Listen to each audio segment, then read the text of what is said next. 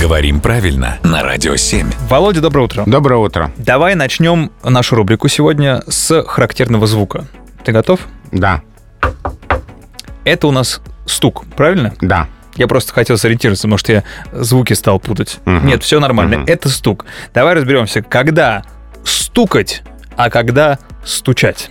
Давай зайдем с другого глагола. Мгм. Есть глагол «стукнуть». Да. Что сделать? Такое однократное действие. Вот к нему э, парный глагол «что делать?» «стукать». Так. Но он не ко всем значениям подходит. Вот именно поэтому я тебя и спросил. Вот, например, есть значение «наступить» о времени и событии. Мгм. Там «тебе стукнуло сколько?»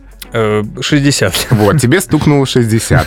А здесь э, «стукать» не скажешь. Мгм. Или «стукнуть» э, есть и такое значение «донести на кого-то». Да, Здесь э, «что делать?» «стучать», а не «стукать». очевидно. А вот э, в значении просто ударить можно стукнуть кулаком по столу, да? Мгм. А если это делать с завидной регулярностью, то это можно сказать и стучать, и стукать. Так. То есть э, слово «стукать» не ко всем значениям глагола «стукнуть» применимо. все-таки приятно, что где-то внутри у нас есть какой-то механизм, позволяющий нам эту тонкую разницу ощущать. Спасибо, Володя.